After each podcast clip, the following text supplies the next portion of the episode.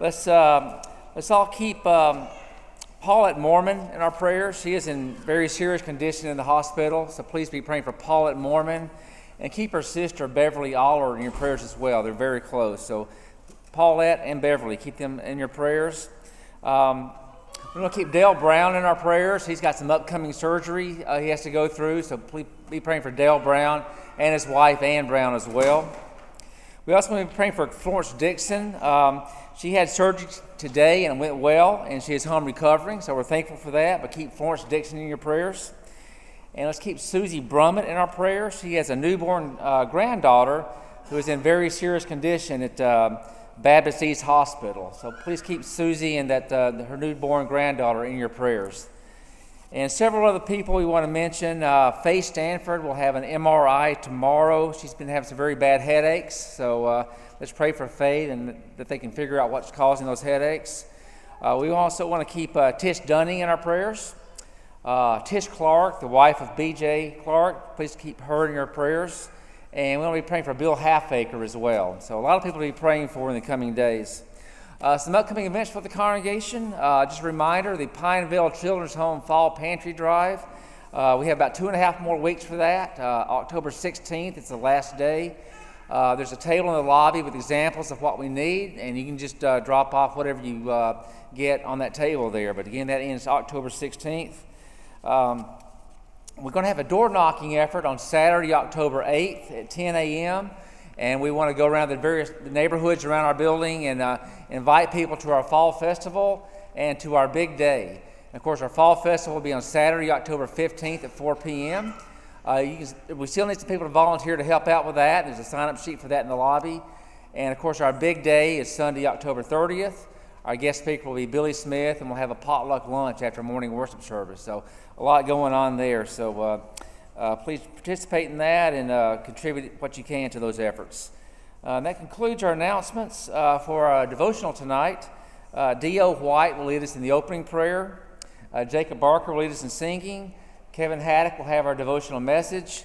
And Zachary Walker will lead us in the closing prayer. This time, let's all join Brother D.O. White for the opening prayer.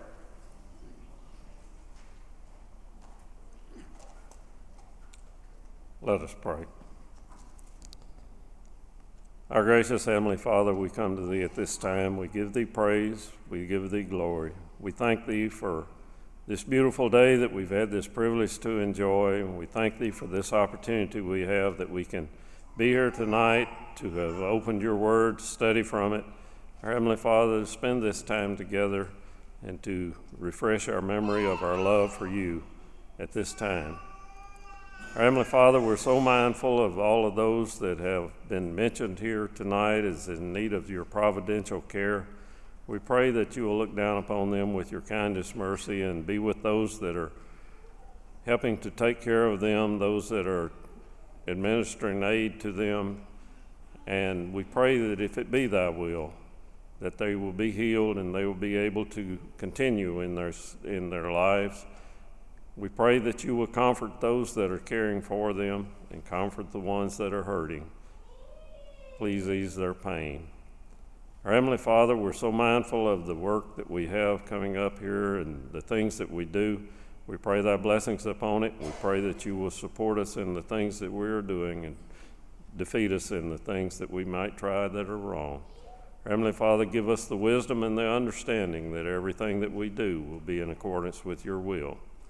Our Heavenly Father, we are thankful for those who are taking part in tonight's devotion. We pray that you will be with each one, help them, that they will be able to have an understanding of their part, and that the things that we do here in this service will be in accordance with your will, is our prayer in Christ's name. Amen.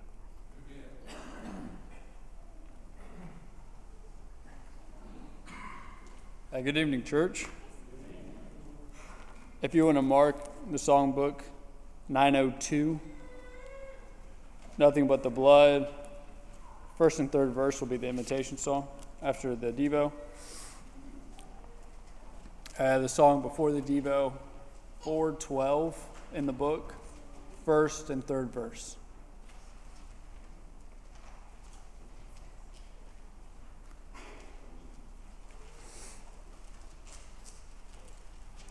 As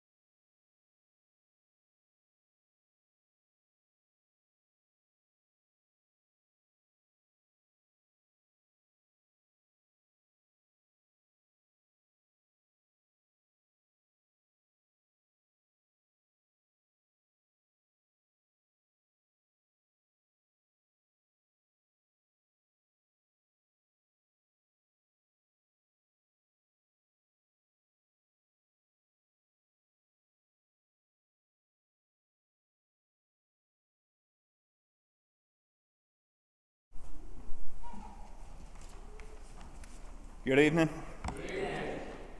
Uh, I'm going to start by saying that I'm a lot better sitting up there pushing buttons than down here talking in front of large groups. So if I hit the ground, y'all just push me to the side and continue on. Uh, I'm going to talk to you tonight just a little bit about meditation on God's Word and how important it is to really think about what the Word says and not just read the words on the page or, or hear them read to you. Kind of along the lines of uh, how we preach all the time about not just showing up, sitting in the seats. You've got to read it and really think about, give it time in your mind to stew and think about what it means to you. So, if you'll look with me at Psalm 119, starting in verse 97, uh, it says, Oh, how I love your law! It is my meditation all the day. You, through your commandments, make me wiser than my enemies, for they are ever with me. I have more understanding than all my teachers for your testimonies are my meditation. I understand more than the ancients because I keep your precepts. I have restrained my feet from every evil way, that I may keep your word. I have not departed from your judgments, for you yourself have taught me. How sweet are your words to my taste, sweeter than honey to my mouth. Through your precepts I get understanding. Therefore I hate every false way.